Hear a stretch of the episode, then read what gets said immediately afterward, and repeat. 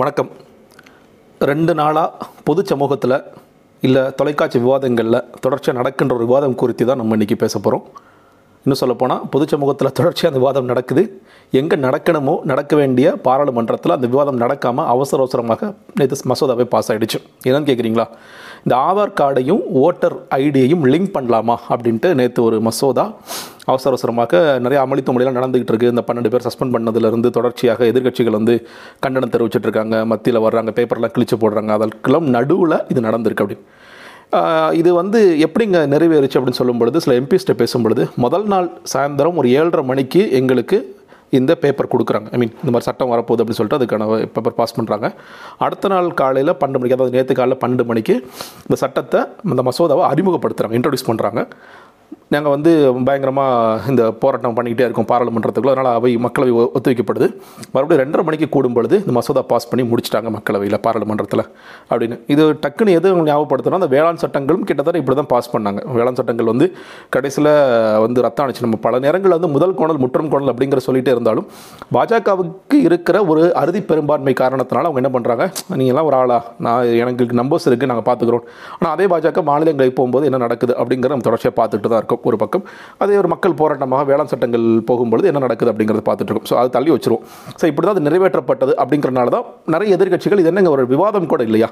நீங்கள் பல நேரங்களில் சொல்லுவாங்க நிலைக்குழுவுக்கு அனுப்புங்க ஜேபிசிக்கு அனுப்புங்க ஜாயின்ட் பார்லிமெண்ட்ரி கமிட்டிக்கு அனுப்புங்கன்னு சொல்லி சொல்லுவாங்க. ஆனால் கேட்கப்படுகின்ற கேள்வி என்னன்னு கேட்டிங்கன்னா இந்த குளிர்கால கூட்டத்தொடர் இன்னும் நாலு நாள் தான் பேலன்ஸ் இருக்குது இந்த நேரத்தில் அவசர அவசரமாக இப்படி ஒரு சட்டத்தை நீங்கள் பாஸ் பண்ண வேண்டிய அவசியம் என்ன? ஒரு விவாதத்துக்கு கூட உட்படுத்தாமல் விவாதமே வேண்டாம் அப்படின்னு முடிவு பண்ணி அவசர அவசரமாக பாஸ் பண்ண வேண்டிய அவசியம் என்ன அப்படிங்கிறது மிக முக்கியமான முதல் கேள்வியாக இங்கு வருகிறது. ஒன்று ரெண்டாவதாக என்னன்னு கேட்டிங்கன்னா தேர்தல் ஆணையம் இதை வந்து ஒரு ப்ரப்போசலாக எடுக்கிறாங்க. அதற்கு பிறகு தான் இந்த வருது அப்படிங்கிறத பார்க்குறோம். நம்ம அடிப்படையில் தேர்தல் ஆணையத்தோட பணிகள் அப்படின்னு நான் பல விவாதங்களில் பேசியிருக்கேன். ரெண்டு விஷயங்கள். ஒன்று தேர்தலை சக்ஸஸ்ஃபுல்லாக நடத்துது. அது அஞ்சு வருஷத்துக்கு ஒரு தடவை சட்டமன்ற தேர்தலோ நாடாளுமன்ற தேர்தலோ நடத்தி முடிக்கிறது. இன்னொன்று காலம் முழுக்க தங்களிடம் இருக்கின்ற வாக்காளர் பட்டியலை தூய்மையாக வைத்துக்கொள்ளும் தூய்மையாக நான் சொல்லும் பொழுது யாராவது ஒருத்தர் இறந்து போகிறாங்க அப்படின்னு செய்தி கிடச்சி அந்த ஃபார்மில் ஃபில் பண்ணாங்கன்னா அவங்க பேரை நீக்கிறது. ஒருத்தர் ஒரு இடத்துல இருந்து இன்னொரு இடத்துல குடி போயிடுறாருன்னா அந்த இடத்துல அவர் பெயரை நீக்கிட்டு இந்த இடத்துல அவர் சேர்க்கறது. ரொம்ப முக்கியம். நீக்கிறவங்க சிலர் சேர்க்க மாட்டாங்க. புதுசாக யாராவது என்ரோல் பண்ணுறாங்கன்னா அவங்கள சேர்க்கறது. Form six form seven form seven A போன்ற விஷயங்கள் மூலியமாக. ஆன்லைனில் நீங்கள் வருஷம் முழுக்க கூட பண்ணலான்னு சொல்லி சொல்கிறாங்க அதற்கு இல்லாமல் சிறப்பு முகாம்கள்லாம் பார்த்துருப்போம். இப்போ நவம்பரில் கொஞ்சம் நடந்துச்சு. இந்த ரெண்டு வித ரெண்டு விஷயம் தான் அடிப்படையாக தேர்தல் ஆணையம் செய்ய வேண்டிய விஷயங்கள். தேர்தல் ஆணையம் தன்னாட்சி அமைப்பு நம்ம பார்க்கணும். ஏன்னா தேர்தல் ஆணையம் வந்து நம்ம பல நேரங்களில் இன்றைக்கி என்ன ஆயிடுச்சுன்னா மிக குறிப்பாக பாஜக வந்த பிறகு தேர்தல் ஆணையம் யாருக்காக செயல்படுகிறார்கள்? அது வந்து ஒரு தன்னாட்சி அமைப்பாக இருக்கிறதா? அல்லது அதுவும் வந்து அரசாங்கத்திற்காக செயல்படுகிறதுனா? இப்போல்லாம் ரொம்ப இப்போ சதீஷ் சந்திரா அவர்லாம் வந்த பிறகு பிஎம்ஓட மீட்டிங் கூப்பிட்டா கூட அவங்க போகிறாங்க அப்படின்லாம் சொல்லப்படுகிறது. அதெல்லாம் நம்ம பார்த்துக்கிட்டு இருக்கோம். சொல்லப்படுகிறது நடந்துகிட்டு இருக்கு அப்படிங்கிறத பார்க்குறோம். ஸோ அதுவே ஏற்கனவே பல கேள்விக்குறிகள்லாம் நடந்து பே- பல கேள்விக்குறிகளில் இருக்குது அப்படிங்கிறத நம்ம பார்க்கணும் அப்போது தேர்தல் ஆணையம் நீங்கள் நல்லா யோசிச்சு பாருங்கள் ஒவ்வொரு தேர்தலுக்கு முன்னாடியும் நாங்கள் சொல்லுவாங்க? வாக்காளர் பட்டியல் க்ளீனாக இருக்குது நாங்கள் ரொம்ப நல்லா வாக்காளர் பட்டியலாம் சிறப்பு முகாம்லாம் நடத்தி நல்லா நல்லா வச்சுருக்கோம் அப்படின்னு சொல்லி சொல்லுவாங்க. அப்போ மறுபடியும் மறுபடியும் இந்த கேள்வி எதற்காக வருகிறது? நீங்கள் ஏன்னா இப்போது எதற்காக நீங்கள் ஆதாரையும் நீங்கள் வந்து ஓட்டர் ஐடியும் லிங்க் பண்ணி கேட்டிங்கன்னா டூப்ளிகேசியை எங்களால் ரிமூவ் பண்ண முடியல அப்படின்னு சொல்கிறது தான் இன்றைக்கி சட்டத்தில் மசோதாவில் சொல்லப்பட்டிருக்க விஷயம். ஆனால் நல்லா யோசிச்சு பாருங்கள் எலெக்ஷன் கமிஷன் பல முறைகளை சொல்லும் பொழுது இல்லைங்க அதெல்லாம் எலெக்ஷன் கமிஷன் நாங்கள் நல்லா வச்சுருக்கோம். நாங்கள் அந்த ஓட்டர்லாம் ரொம்ப ஸ்பெசிஃபிக் நல்லா பக்காவாக வச்சுருக்கோம் அப்படின்னு சொல்லி சொல்கிறோம் அப்போது தேர்தல் ஆணையம் இதுவரை சொல்லி வந்தது பொய்யா? இல்லை எங்களால் முடியலை.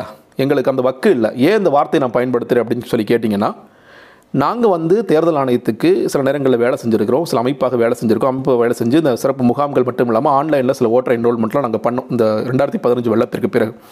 அப்பொழுது ஒரு நிறுவனம் என்ன கேட்டாங்கன்னா நீங்கள் வந்து சென்னையோடைய ஓட்டர் பட்டியல் வாக்காளர் பட்டியல் தமிழ்நாடு வாக்காளர் பட்டியல் எல்லாமே தமிழில் இருக்குங்க. அதை வந்து எங்களுக்கு ஆங்கிலத்தில் கன்வெர்ட் பண்ணி கொடுத்தீங்கன்னா அந்த டூப்ளிகேசியை எடுத்து நாங்கள் க்ளீனான ஒரு டேட்டாபேஸ் நாங்கள் கொடுக்குறோம். டூப்ளிகேசி இல்லாமல் நாங்கள் கொடுக்குறோம் அப்படி சொல்லி சொன்னாங்க.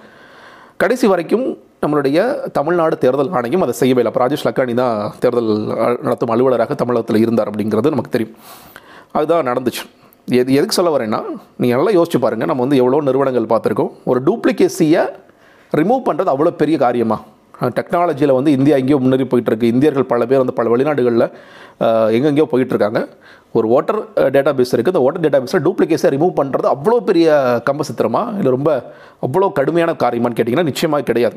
என்னென்னா இந்த எலெக்ஷன் கமிஷனுக்கு அதில் பண்ணுறதுக்கு விருப்பம் இல்லை அப்படின்னு தான் நம்ம பார்க்க வேண்டியதாக இருக்குது அப்போது எங்களுக்கு விருப்பம் இல்லை அல்லது எங்களுக்கு வக்கில்லை அப்படிங்கிற காரணத்தினால நாங்கள் வந்து ஆதார் லிங்க் பண்ணுறோம் அதன் மூலியமாக தான் டூப்ளிகேசியை ரிமூவ் பண்ண முடியும் அப்படின்னு சொல்கிறது எப்படி ஏற்றுக்க முடியும்? ஒன்று இரண்டாவது கேள்வி ஆதாரை லிங்க் பண்ணுறது மேண்டேட் பண்ணுறது சரியா?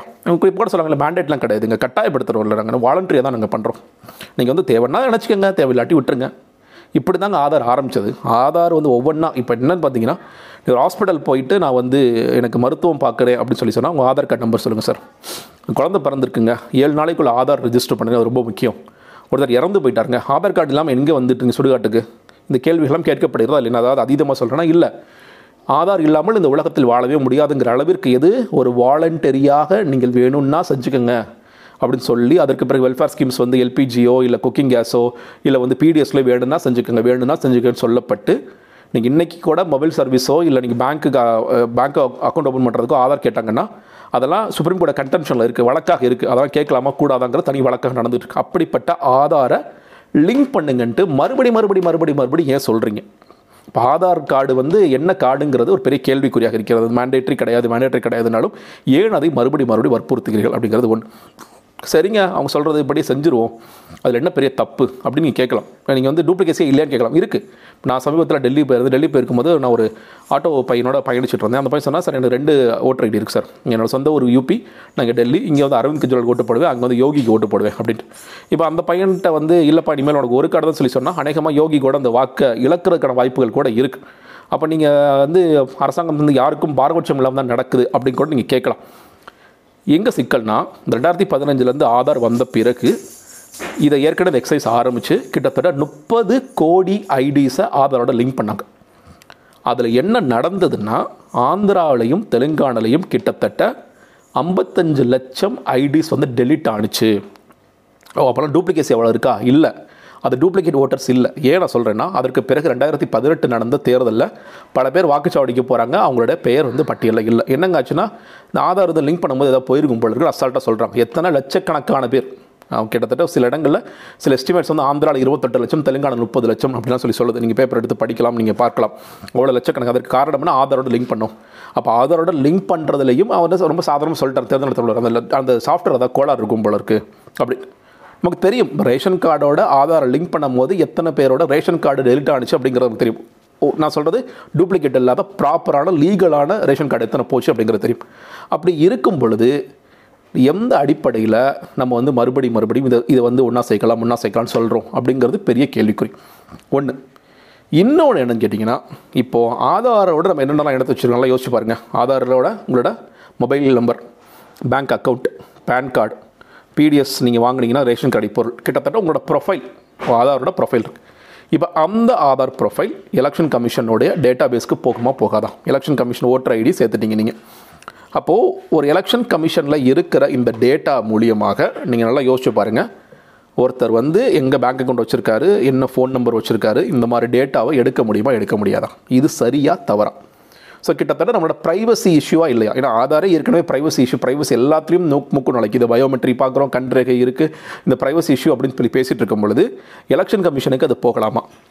இன்னொன்று நான் முன்னாடி சொன்ன மாதிரி எலெக்ஷன் கமிஷன் தன்னாட்சி அமைப்பாக இல்லாமல் ஆள்கின்ற அரசிற்கு ஒரு கூஜா தூக்கும் அமைப்பாக இருக்கின்ற நேரத்தில் இந்த டேட்டாலாம் மறுபடியும் அரசியல் கட்சிகளுக்கு போகாதா? இது நடந்தது. இது நான் புதுசாக சொல்லலை. இது வந்து தெலுங்கு தேசம் கட்சி அவங்க எலெக்ஷனில் அவங்களுக்காக ஒர்க் பண்ணுற ஒரு கம்பெனி வந்து Aadhaar linked voter ID data வச்சு வேலை பார்த்துட்டு இருக்காங்க. ஓட்டர் ப்ரொஃபைலிங் பண்ணுறாங்க இதன் மூலியமாக யார் என்ன பண்ணுறாரு அவருக்கு வந்து எந்த ஸ்கீம் அவர் யூஸ் பண்ணுறாரு எந்த ஸ்கீம் யூஸ் பண்ணல அவருக்கு எப்படி மெசேஜ் அனுப்பலாம் போன்ற விஷயங்களை தெலுங்கு தேசம் கட்சி பண்ணிக்கிட்டு இருக்காங்க அப்படிங்கிற செய்தியும் இருக்குது ரொம்ப முக்கியமாக நமக்கு இந்த டேட்டா ப்ரொடெக்ஷன் பில்லுன்னு ஒன்று சொல்லுவோம். இன்றைக்கி வரைக்கும் ஆதார் ஐடி வந்து காம்ப்ரமைஸ் ஆகாமல் இருக்கான்னு கேட்டால் நிறைய இடங்களில் காம்ப்ரமைஸ் ஆகிட்டு இருக்கு. ஆதார் டேட்டா லீக் ஆகாமல் இருக்கான்னு லீக் ஆகிட்டு இருக்குன்னு தான் சொல்லி சொல்கிறோம் இப்போ டேட்டா ப்ரொடெக்ஷன் பில்லுன்னு ஒன்று வேணும் இந்தியாவில் நீங்கள் இன்றைக்கி கூட நம்ம பா பேசிகிட்டே இருக்கோம். நிறையா திடீர்னு பார்த்தா பின் நம்பர்ஸ் எல்லாம் மாற்றுங்க எங்களோட உங்களோட டெபிட் கார்ட்ஸ் கிரெடிட் கார்ட்ஸ்லாம் காம்ப்ரமைஸ் ஆகுதுன்னு ரொம்ப சர்வசாதாரணமாக சொல்கிறாங்க அப்படி இருக்கும் பொழுது இதை நம்ம எப்படி நம்பி செய்வது அப்படிங்கிறது மிக மிக மிக முக்கியமான கேள்வி. இவ்வளவு பிரச்சனைகளை வைத்து வைத்துக்கொண்டு. கடைசியாக ஒன்று சொல்கிறேன் நான் வந்து எப்பொழுதுமே இவிஎம்மில் ஹேக் பண்ணலாம் அப்படிங்கிறத நான் எதிர்க்கிறேன் இல்லைங்க. இவிஎம் வந்து ஒரு ஸ்டாண்டர்டோன் மிஷின் அதை ஹேக் பண்ண முடியாது. ஆனால் நீங்கள் ஆதார் கார்டையும் ஓட்டர் ஐடி கார்டையும் ஒன்றாக இணைக்கும் பொழுது ரெண்டையும் ஒன்றா சேர்க்கும் பொழுது கிட்டத்தட்ட அது வந்து ஒரு நெட்ஒர்க்கில் வருதா வரல இது எனக்கு வந்து எனக்கு தெரியாமல் கூட அந்த கேள்வி நான் கேட்கலாம். அப்படி வரும் பொழுது கிட்டத்தட்ட அப்போ ஆதார் ஓட்டர் ரெண்டு சேரும் பொழுது அது வந்து ஒரு நெட்ஒர்க்கில் வரும் பொழுது இப்போது ஹேக் பண்ணுறதுக்கான சாத்தியக்கூறுகள் இருக்கா இல்லையா அப்படிங்கிற கேள்வியும் நான் கடைசியாக எழுப்ப விளம்புறேன். இது ரொம்ப இது- இது வந்து தெரிந்தவர்கள் சொல்லலாம். இல்லை இல்லைங்க அதெல்லாம் வாய்ப்பு இல்லை. ஸோ டூப்ளிகேசி மட்டும்தான் அப்படி சொன்னீங்கன்னா நான் ஏற்றுக்கிறேன் ஆனால் இவ்வளவு பிரச்சனைகளை வைத்துக்கொண்டு அவசர அவசரமாக இந்த சட்டத்தை இயற்ற விரும்புவது எதற்காக? இது எந்த நோக்கத்திற்காக செயல்படுகிறது அப்படிங்கிறது மிக மிக முக்கியமான கேள்வி. நன்றி வணக்கம்.